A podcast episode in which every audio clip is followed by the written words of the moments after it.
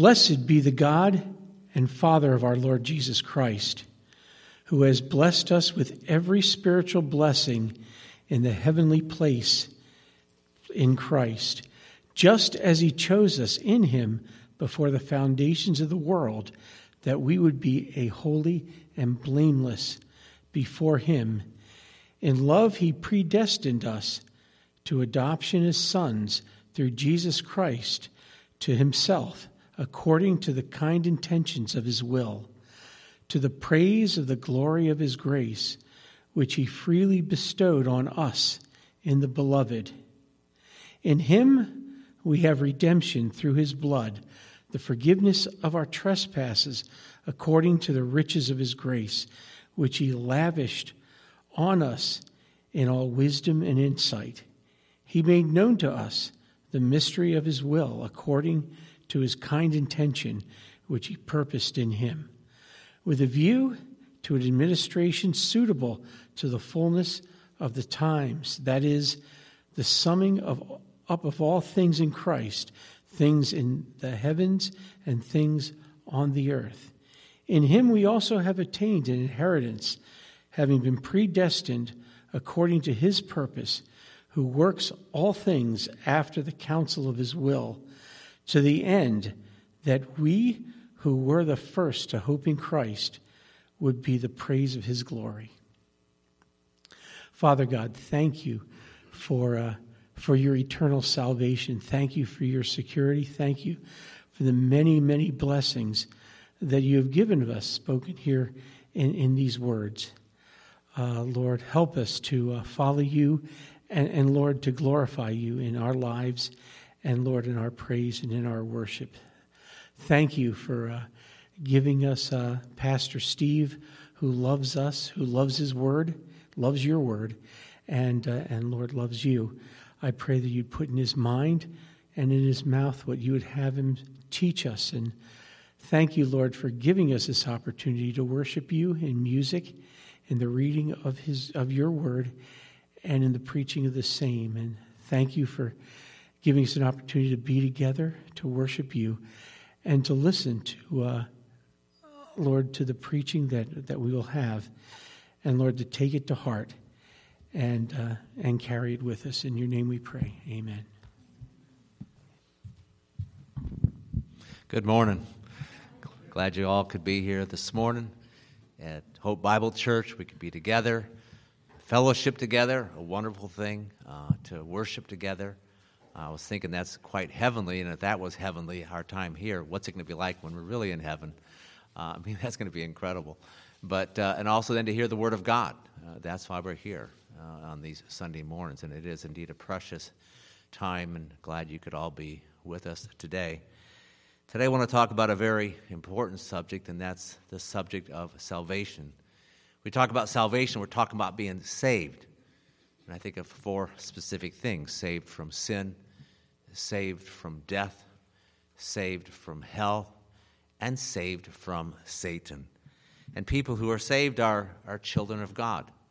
They're forgiven of their sins, they're righteous in the eyes of God. They're ones who, when they die, uh, will go to heaven and be with the Lord forever, and then someday in the future will get brand new, glorious bodies.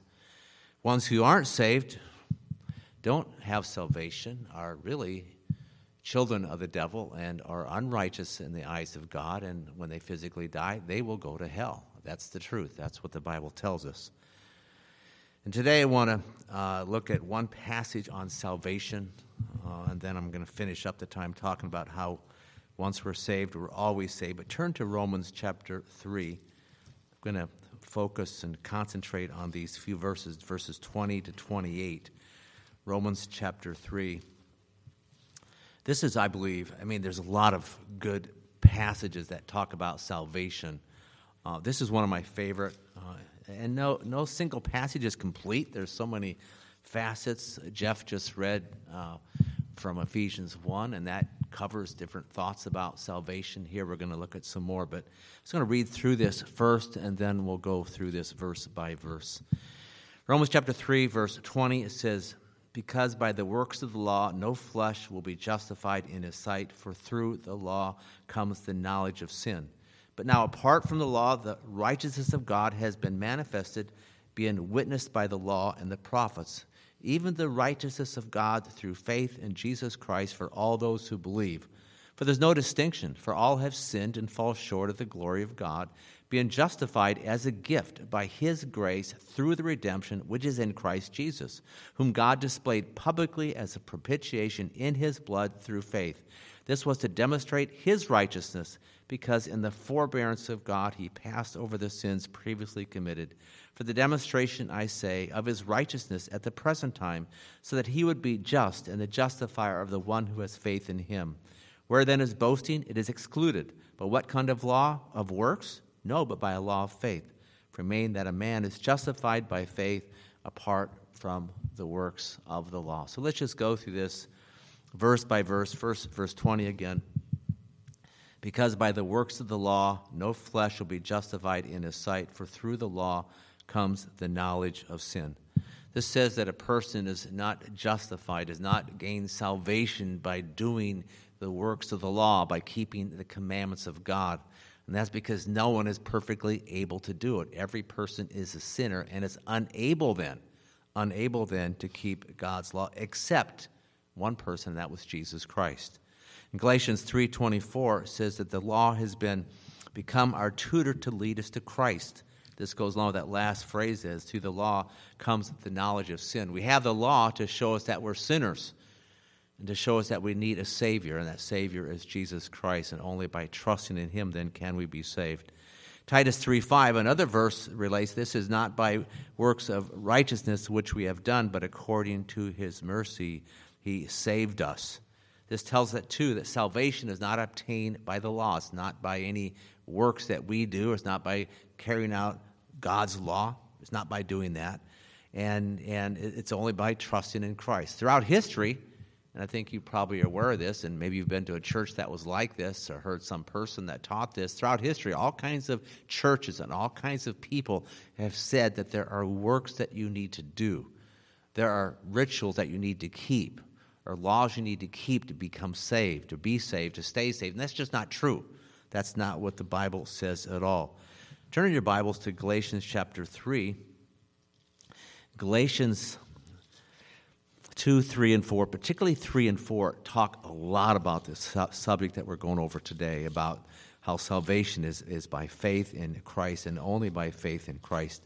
It's not by the works of the law. Galatians chapter 3 and verses 10 and 11. It says, As many as are of the works of the law are under a curse. For it is written, Cursed is everyone who's, who does not abide by all things written in the book of the law to perform them. Now that no one is justified by the law before God is evident, the righteous man shall live by faith. And so that's what the Lord tells us. It's all by faith. Second Timothy says, God has, who has saved, saved us called us with a holy calling, not according to works. And that whole theme about us not by works is found in many, many verses. And it's such an important one because, again, when you talk about Christianity, you talk about religion, you really there's only two things. It's either you trust in Christ or you trust in your own works. That's how it breaks down very simply when you talk about religion uh, in, in this, this world. We continue then verse 21, Romans 3.21 says, Now apart from the law, the righteousness of God has been manifested, being witnessed by the law and the prophets. That this tells us that again then that righteousness is apart from the law. And the law and the prophets then, which of course we know are found in the Old Testament then, make this clear that righteousness is by faith and not by works. Habakkuk chapter 2, verse 4 is one, one good verse in that. It says, Righteous, the righteous will live by his faith. That's what God wants to understand. It's not, again, by any works we do, but by faith in Jesus Christ. Verse 22, it says, Even the righteousness of God through faith in Jesus Christ for all those who believe, for there's no distinction. So it says the phrase, uh, the, the righteousness of God, is a very important phrase. For if we have the righteousness of God, then we are righteous like God is righteous. And that's an amazing thing. And that's the whole point of Christianity is that Christ then, through his death for us, gives us the righteousness of God. So then we are not guilty of our sins. We're forgiven of our sins. We're justified. We're ones who are holy like God is holy. And how does a person get this righteousness? What it says very clearly here in this place, many places in the Bible, it's not by works, but by faith. By faith in Christ, by trusting in the work of Christ, that believing that his death on the cross, Christ's death on the cross, and his payment for sin was sufficient then to pay for all our sins. The result then is that Jesus saves us from our sins, and God then can forgive us because of what Christ did. God then can officially declare us as righteous because of Christ's work for us. It says there's, there's no distinction. And this means that there aren't different ways to get saved. And again, we've seen this. You see this throughout history, throughout all of history. There's all these different ways people think they can get right with God or be saved or go to heaven or however they're thinking about life. And, and there's only one way, we know the verse Jesus says, I am the way, the truth, and the life. No one comes to the Father but through me. It is so clear. You can't miss it. There is only way, only one way, and that's to Christ and his death and the resurrection. The results then of, of, of being saved are the same for every person. All of us here as believers, the same results. We're all forgiven of our sins. We're all children of God. We're all righteous in God's sight. It's the same. And, and I love that. We're all one family because of what God through Jesus Christ did for us. We go to verse 23 in Romans 3 For all have sinned and fall short of the glory of God. And so there's no distinction among sinners. All people are sinners.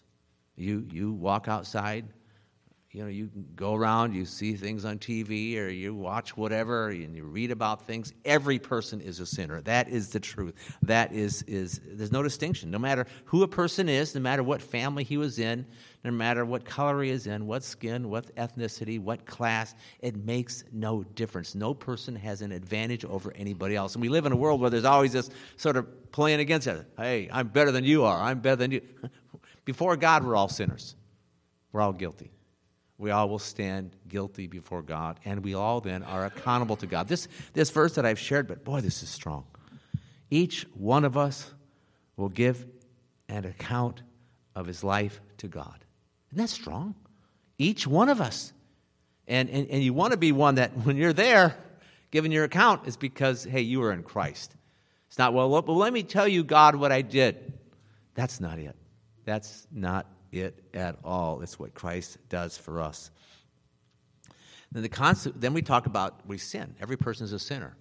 Uh, Ezekiel 18, verse 4 says, says, The soul that sins will die. I, I, I like that. The soul, this, the sin emanates from the soul. The soul that sins will die. Ephesians 2, uh, 1 says, You have of you are dead in your trespasses and sins. Jesus, Paul here is talking. He says, You guys were dead spiritually dead. We focus so much on life and the physical being. There's this emphasis on this. We need to emphasize the spirit. You are spiritually dead in your sins, is what he says. So the consequences of a person's sin is that he dies. And there's three kinds of death, very simply. First, there's spiritual death. That means a person, because of a sin, is separated from God. And this happens from uh, a, a, a child born from birth is in sin. It says that. We understand that this, the sin comes through the parents.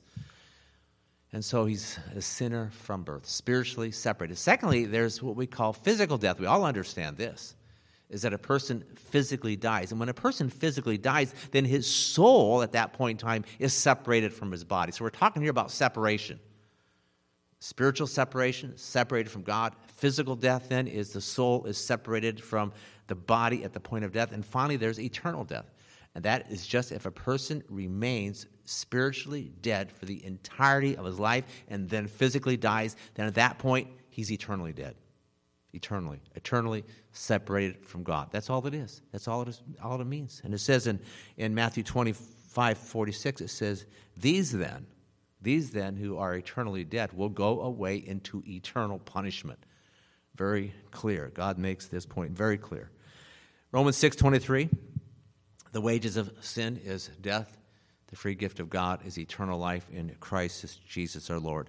Again, we see that our, our, our, problem is sin, which results in death. It says there that the answer is Jesus Christ, but But why Jesus Christ? What did he do? We, we've said a couple things here already, but I'm going to, this text, we're going to see, mention some more things about why Jesus Christ is the only way to be saved. So we'll go to verse 24, Romans 3 24. Being justified as a gift by his grace through the redemption which is in Christ Jesus. You just look at that and say, wow, there's some important words there. First, it says, is, is, is, uh, it, it's by a gift, a gift by his grace through the redemption which is in Christ Jesus. So we see again that it's because of Jesus Christ that we are saved, that we are justified. Now, this word justified is very interesting. You go into the Greek text, the word justified and the word righteous, and we're going to read them both here, are from the same Greek word. They just the translations, they just they translated different words, but they're the same Greek word. They mean the, basically the same thing. A person who's justified then is one who's righteous in the sight of God. That's all we're saying. And in fact, then has God's righteousness. A person who's justified is righteous before God and is perfectly holy like God is holy then we, we understand that, that, that being justified, having this righteousness is a gift from God. Again, Romans 6.23, the wages of sin is death, but the free gift of God is eternal life. There's nothing we can do to become justified, but it's what Christ does for us. And then God sees what Christ does for us and then can declare us righteous. That's what we're saying here. Being made righteous, being justified, is a legal term. We all understand courts of law. We've all probably seen things in TV. Maybe you've been a, a juror in the past, you know, you understand courts. And if the person is found not guilty, then the judge declares him as righteous, as one who is not guilty, that is innocent of all charges. And so too, and this is what's very important, because you know, I, I, I may, I've been to I've been a number of trials. It's just amazing how there's just this one, maybe one count or one charge or two or three charges and there's all this time and this effort and these people here and the judge and everybody else and the jury and the lawyers and lots of money is spent because of one little crime. Here we are talking about crimes against a living god and if we are in christ if christ paid for our sins then god then can declare us righteous. He can declare us justified. He can he can say that that person's innocent of all charges. Some of you might have heard this little phrase justified. Justice just as if I had never sinned. And that's one way to look at it, just as if I had never sinned. Goes on to say that this gift is by God's grace. Grace is a big word, a big word. I mean, it speaks of God's resources, all, all God's resources that are available for the believer. For example, God's power, God's love, His goodness, His mercy to us are all from God's grace are all found in His grace. And it's the idea of God has these resources that He just wants to freely give us. All of our salvation, then, is rooted in and dependent on, then, the grace of God. All of Paul's epistles, I think you all know this, all of his, this is important to understand. All of the epistles that Paul writes, how they start, how they end, it's all grace. Paul really understood grace. That's why he, you say, why was Paul the man he was, the God Lamb? Because he understood the grace of God. As he said in 1 Corinthians 15 10, I am what I am by the grace of God. I remember Gary Galligan and Janet too. But boy, they that was that was one of their life verses. There's no doubt, because I, I heard them say it a lot of times. I am what I am by the grace of God. And that's important for us to think that way too. It's all by the grace. If we are anything at all, if we do anything where God's God's grace working in and through us, that's what it is. 2 Corinthians 9 8 says, God is able to make all grace abound to you, so that in all times and all things you have an abundance for every good deed. So grace is what you need. Grace is what you need every day of the week. And what we're saying here then is that God's grace is essential for salvation in every single aspect of your Christian life. So you get up in the morning, thank you, Lord, for the grace you give me. Lord, give me the grace today to live in the way that you want. You need God's grace every single day of the week. And again, it's a big word that means the resources of God that are freely available to you as you humble yourself and go to Him and ask for His help. Ephesians 2 8 9, turn there. You'll see it's, it's basically it said the same things. There's so much repetition on these points here because we are talking about the gospel, and the gospel is the key message in the Bible. So it makes sense there's a lot of repetition. I'm just giving a few verses that relate to this important subject here, but verses 8 and 9, Ephesians 2 8 9, you know, all, you know these, I'm sure. By grace you've been saved through faith, not of yourselves, it is the gift of God. Again, the same two words grace and gift, okay? not as a result of works, so that no one may boast. So this too says that salvation is by God's grace and is a gift to us.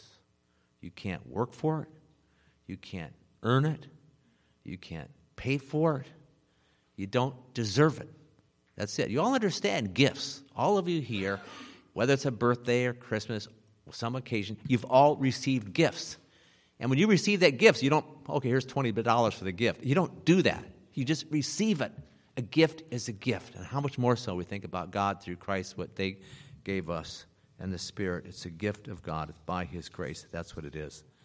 How do we get God's grace? What does it say? Romans chapter 3. It says it's through the redemption which is in Christ Jesus. The word redemption. Now, when you look at the Greek, there are two different words that are used commonly for redemption. And the first one is, is the one that means you to buy or to purchase. And the second one means to deliver, and they go together. The example is very simple. You go to a store, you all go to stores, you all buy things at stores. And so there's an item there, and you go to the checkout counter, you know, and you pay for it or you do the transaction, you know, mechanically or whatever. But you pay for it, right? Credit card, cash, you pay for it. And then you deliver that item from the store because you take it with you because you paid for it. So there's two aspects. You pay for it and then it's delivered. So the idea is simple here with, with us in the Lord is that Christ's de- death was payment for our sin and enabled God then God saw Christ, made payment for our sin when he was on the cross. That enables then God then to purchase us out of our slavery to sin, to deliver us. It enables God to purchase us out of sin and deliver us from sin. That's what it is. And so since Christ died and paid the penalty for our sin, then God in fact could redeem us and did in fact redeem us. That's what he did. Galatians 3:13 Christ redeemed us from the curse of the law. That's one way to look at this. Many aspects. Let's turn to Colossians chapter 1, verses 13 and 14. Colossians 1, 13 and 14. These are, I love these verses. Good verses. Again, verses on the gospel. He rescued us, it's God rescued us from the domain of darkness. Greatest rescue mission ever. You've all seen movies where somebody's rescued. This is the greatest rescue. God rescued you from the clutches of the devil, from hell. God rescued us from the domain of darkness and transferred us to the kingdom of his beloved Son, in whom we have redemption and the forgiveness of sins. Two different words there. Redemption. We're redeemed because of what Christ did for us. Back to Romans chapter 3, verse 25. Romans 3, verse 25 says, Whom God displayed publicly as a propitiation in his blood through faith. This was to demonstrate his righteousness because in the forbearance of God he passed over the sins previously committed. And I'm not going to go through every aspect of this verse. I'm going to hit some of the main points. There's, there's a lot here. But again, we see that Christ's death wasn't hidden. We all know this. Christ's death was a public death. What God did for us was out in the open, was on full display. You've all read the Gospels, you've all heard teaching on this. There's no doubt that they were, because it was the Passover, you know, time of the year. There's, who knows, some say maybe a million people, lots of people. So you think about at least thousands and thousands, maybe tens of thousands, but thousands of people pass by there on that Golgotha, the Calvary, and could see Jesus Christ hanging there and dying for sins. Of course, most people don't understand that he was dying for sins. They just, and this person, this quote, good man who was healing all these people and did all these miracles, and was a great teacher. Now he's dying. What's going on? Made out to be a criminal. That's what it was. They, they were, people had to be confused and wondered, of course, they had heard the slander against him as well. But it, it was a public thing. This word propitiation is an important word very important because it means God was satisfied. That's the way to say it. God was, there's an atonement or a satisfaction. That's what happened here. Because of what Christ did for us, that Christ shed his blood for us, that is, Christ then died for us. We sang this song, Are You Washed in the Blood of the Lamb? I love that song. That's, that's a good one. Are you washed in the blood of the Lamb? And, and there's some people out there, some preachers, they all this sort of a mystical aspect to this blood. All it means when you say in the blood is, are you washed in the blood? Do you understand that Jesus Christ died to pay for your sins? That's all. You equate the blood with Christ shedding his blood, Christ dying. That's the idea. So when you see the blood, that's what it means. So that's, that's the whole point here is that Christ then died for us. He paid for his sins. He shed his blood. Romans 5 8, God demonstrates his own righteousness toward us, and that while we were yet sinners, Christ died for us. And so Christ's, de- Christ's death for us then is a, is a demonstration of his righteousness and also a demonstration of his love. And that God is righteous means he has to punish our sins. And it's important to think about this because a lot of people, well, God's God, he can just let our sin go you know, uh, that person. Uh, God, God's a good God. He'll just let it go. God can't let sin go. He can't excuse it. He can't ignore it. He can't forget about it. He can't do it. He can't. For every single person in this world, he can't let it go. Either person pays for their own sin or somebody else does, and that's Christ. That's it. Only one of two options. That's and God's plan was, was brilliant. You think about it, but costly. He had his own son, Jesus Christ, who was perfect, was both man and God. Because he was man and God, then he could die. He had to become a man. That was part of his plan, and that's what he did. He came down as became a man and then died to pay for our sins. And because of that, because of Christ's death for us, then God could redeem us. He could declare us righteous. And this is such a critical truth that God, out of his own love for us, punished his son because he had to be righteous.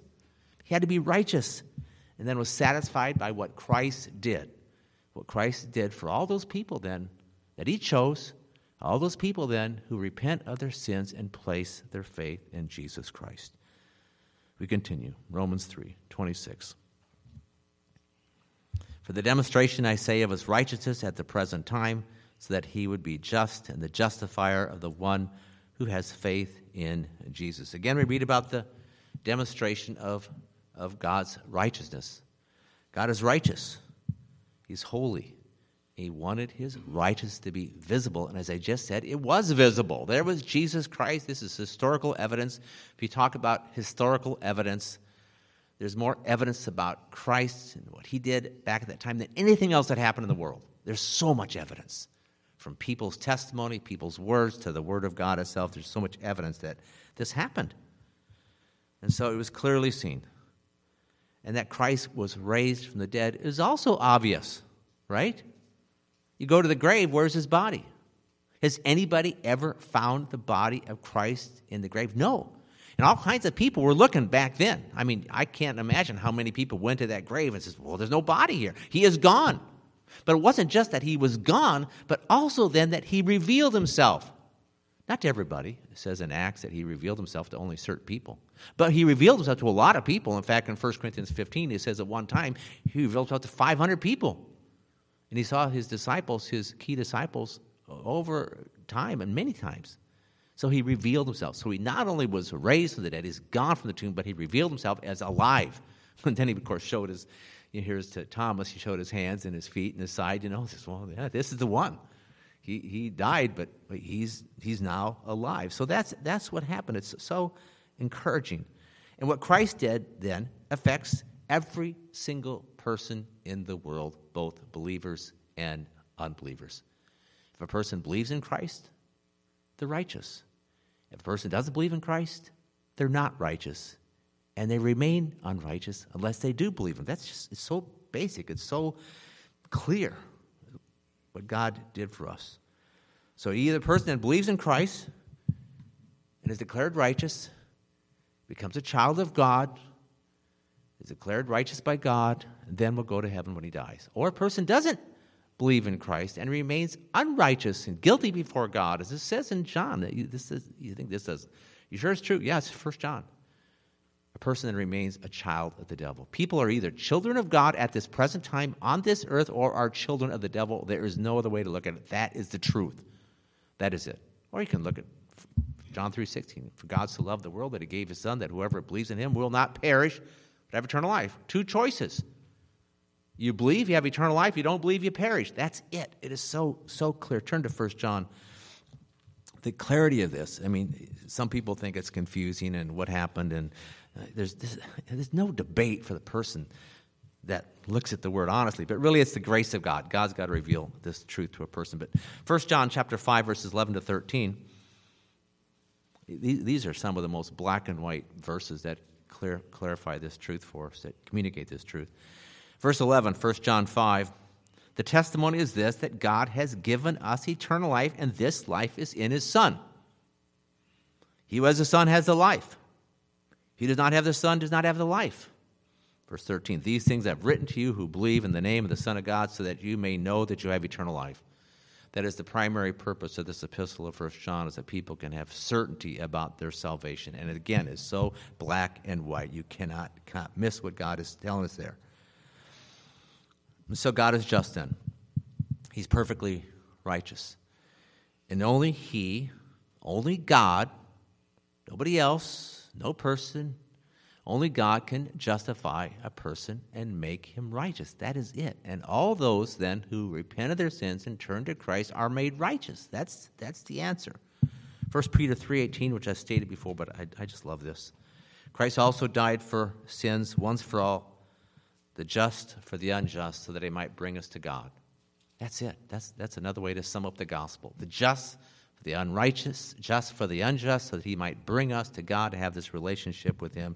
2 Corinthians 5.21, God made him, that is Christ, who knew no sin, to be sin, that we might become the righteousness of God. Again, you see that righteousness is such, is such so clearly stated. Turn to Romans chapter 4. Romans 3 and 4 and 5 too. Talk a lot about this. I mean, there's a lot of thoughts, and I'm just covering a few this morning, but I just want to read these verses. It, it goes along with what we've been saying here in, in Romans 3. Romans chapter 4, verse 1 What then shall we say that Abraham, our forefather, according to the flesh, has, according to the flesh, has found? For if Abraham was justified by works, he has nothing, something to boast about, but not before God. But what does the scripture say? Abraham believed God, and it was credited to him as righteousness. Now, to the one who works, his wage is not credited as a favor, but as what is due. But to the one who does not work, but believes in him who justifies the ungodly, his faith is credited as righteousness. Just as David also speaks of the blessing on the man to whom God credits righteousness apart from works. Blessed are those whose lawless deeds have been forgiven and those whose sins have been covered. Blessed is the man whose sin the Lord will not take into account. Again, the righteousness of God because of Christ, what he did for us, is given to us. Amazing. We'll go back to Romans chapter 3, 27 and 28. Where then is boasting? Excluded. What kind of law? Of works? No, but by a law of faith we maintain that a man is justified by faith apart from the works of law. That God saves us from our sin should humble us. Should humble us. For we did nothing to gain salvation, we did nothing to make ourselves righteous.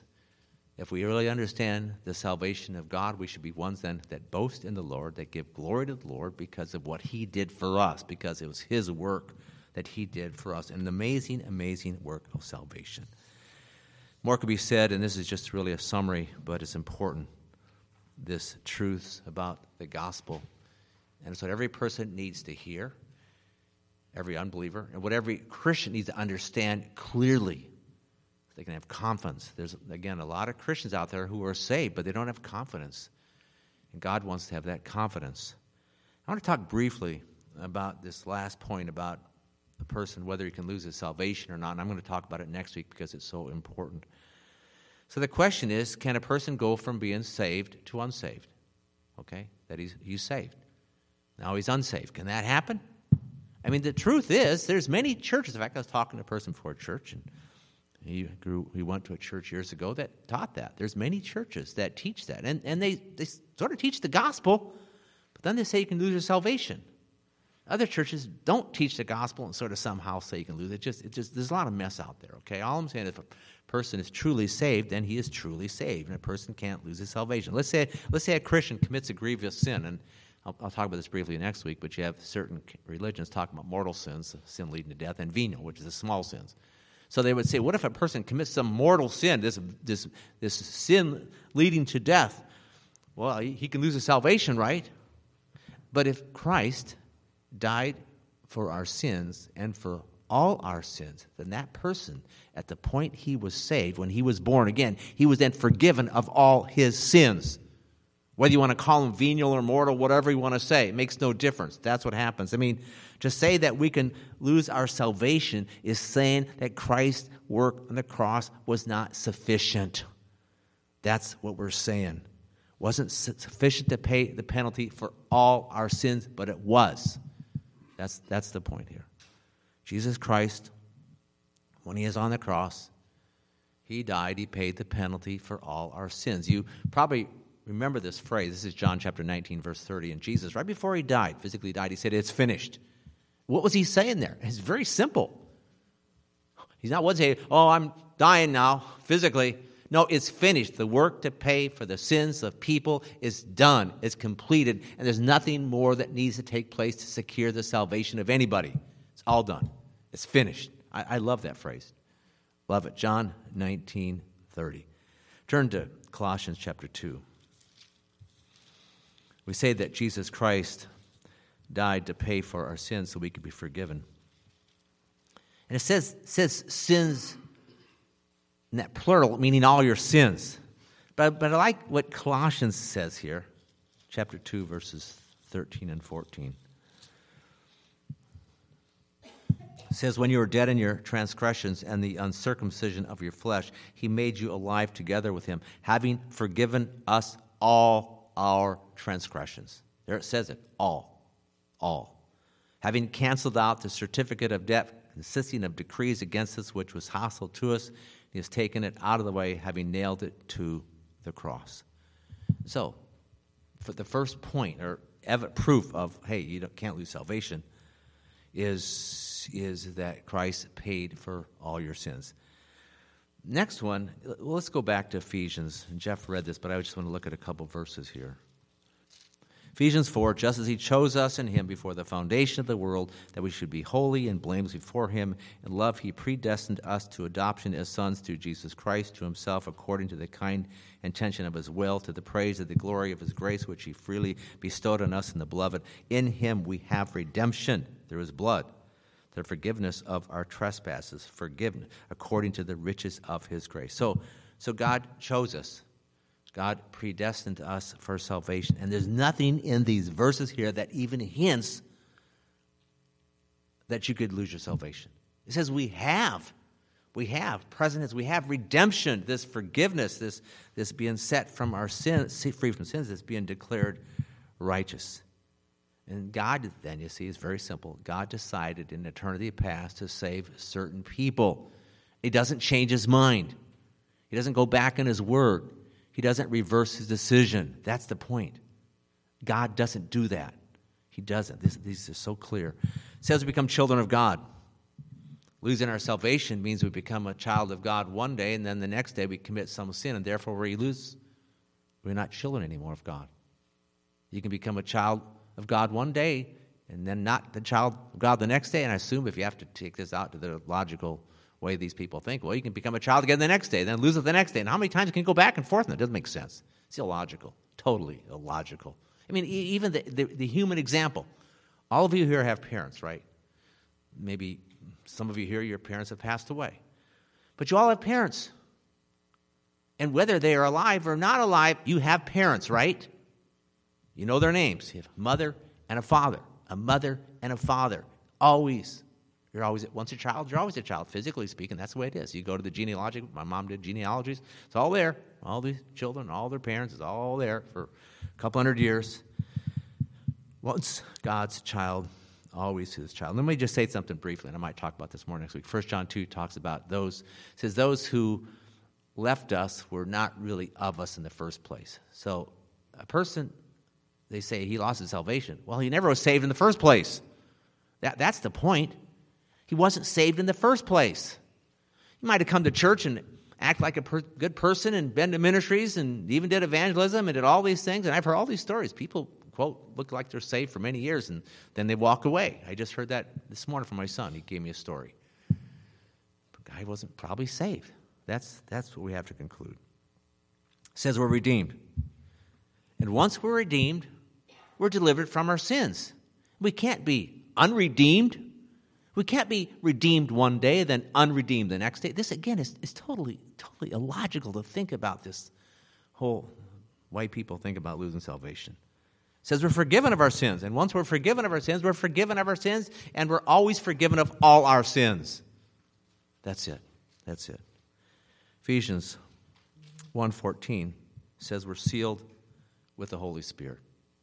And, and the idea of a sealing is it's a, a permanent thing. We're sealed. We're marked with the Holy Spirit. In fact, John 14, 16 says this. It says, The Father will give you another helper, and he'll be with you forever. Does it say mm, until you commit some bad sin? Does it say until you reject Christ? No. The true Christian, God gives a spirit, and the spirit is with him forever. It is so obvious. He doesn't give us a spirit one day, then take away the next day. Once you have the spirit, you always have the spirit. That's it. Once saved, always saved. Once truly saved, always truly saved. To put the emphasis that way. And so the Holy Spirit is given as a pledge, a promise from God that He's going to keep us going, that He'll keep us saved and then he'll take us to heaven. That's what's going to happen. And then forever, because in that verse, in spirit forever, that means you don't lose the spirit once you get to heaven. You can have the spirit forever. That's the truth. A couple other verses. I mentioned this last week. 1 Corinthians 1 He'll keep you strong to the end so that you will be blameless on the day of our Lord Jesus Christ all of us, and some people differently, some personalities just different. Some people have a hard time with this, okay? And they're legitimate Christians. Some people struggle more, and, and promises like these are helpful. He'll keep you strong to the end. This kind of verse you need on your wall or need on your desk someplace. He'll keep you strong. He can do it. It's not up to you, it's up to God to do it. First, Second Timothy 4 8 says, The Lord will rescue us from every evil deed will safely bring us to his heavenly kingdom. Isn't that wonderful? Every, nobody can stop what God is doing. And finally, we turn to John 10. It's one of my wife's favorites on this. Maybe yours too. John 10, verse 27 and 29. My sheep hear my voice, and I know them, and they follow me and I give eternal life to them, and they will never perish. And no one will snatch them out of my hand. My Father, who has given them to me, is greater than all, and no one is able to snatch them out of the Father's hand. Isn't that wonderful truth? God's hanging on to us, and He's not going to let us go. He's got us. So once we're truly His, we're always His. This is such an important truth. Understanding this assurance of salvation, it gives us security reminds us of the great love of God and the great power of God as well.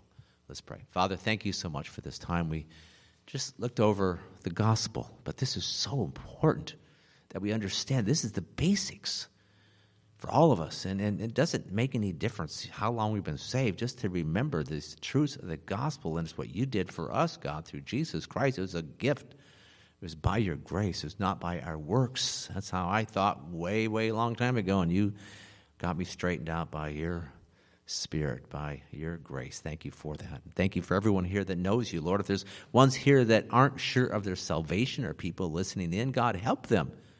Help them to, to, to have conviction about being fully saved.